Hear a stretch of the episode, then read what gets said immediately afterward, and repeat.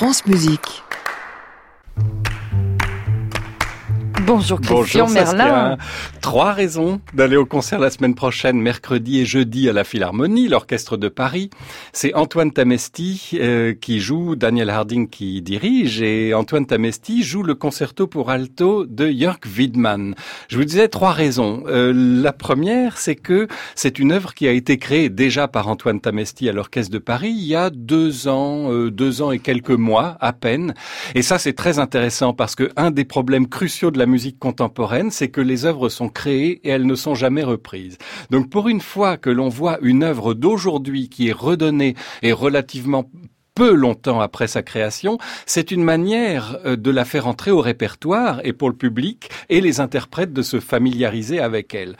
Euh, L'autre raison, bah, c'est tout simplement que c'est une œuvre absolument étonnante et spectaculaire. Euh, J'avais vu la création il y a deux ans et c'est une œuvre très dramatisée, très théâtralisée, où Antoine Tamesti doit non seulement jouer la partie d'alto du concerto, mais se déplacer sur scène et aller d'un groupe instrumental à l'autre, dialoguer avec l'orchestre et établir une véritable scénographie. Et comme en plus Tamesti a en lui cette sorte d'énergie euh, théâtrale, il devient un acteur, il devient une voix qui parle, qui raconte euh, une histoire.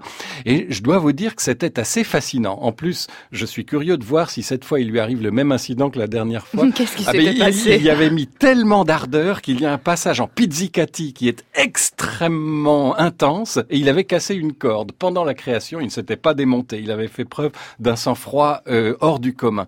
Et puis la troisième raison, ce sont les circonstances dans lesquelles ce concerto a été composé qui sont tout à fait étonnantes. Création octobre 2015. L'été d'avant, Jörg Widmann n'avait pas commencé à le composer.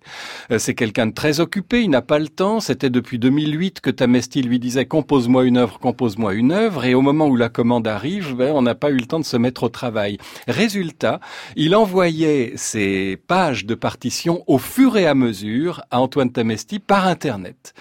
Et il se téléphonait. Euh, Tamesti posait le téléphone sur la table avec le haut-parleur. Il jouait.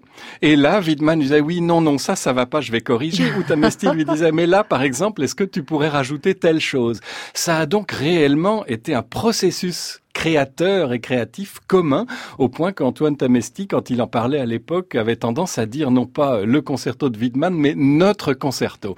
Et au point aussi qu'on sentait à l'époque qu'il avait un peu de mal à accepter l'idée que peut-être d'autres altistes euh, allaient le jouer. Mais en même temps, il le souhaitait parce que pour qu'une œuvre vive sa vie, euh, il faut qu'elle l'échappe à son créateur.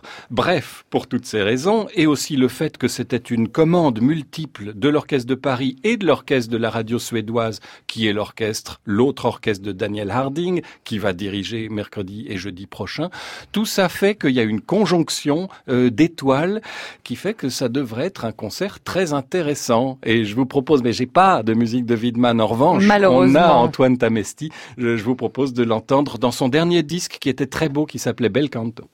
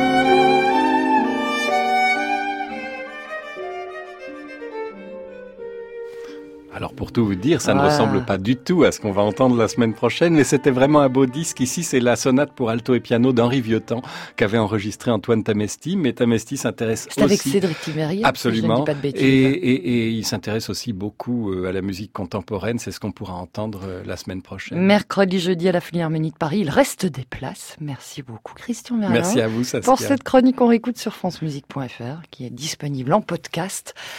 Et très bon week-end à vous, à Christian vous aussi et déjà. À, tous. à réécouter sur francemusique.fr.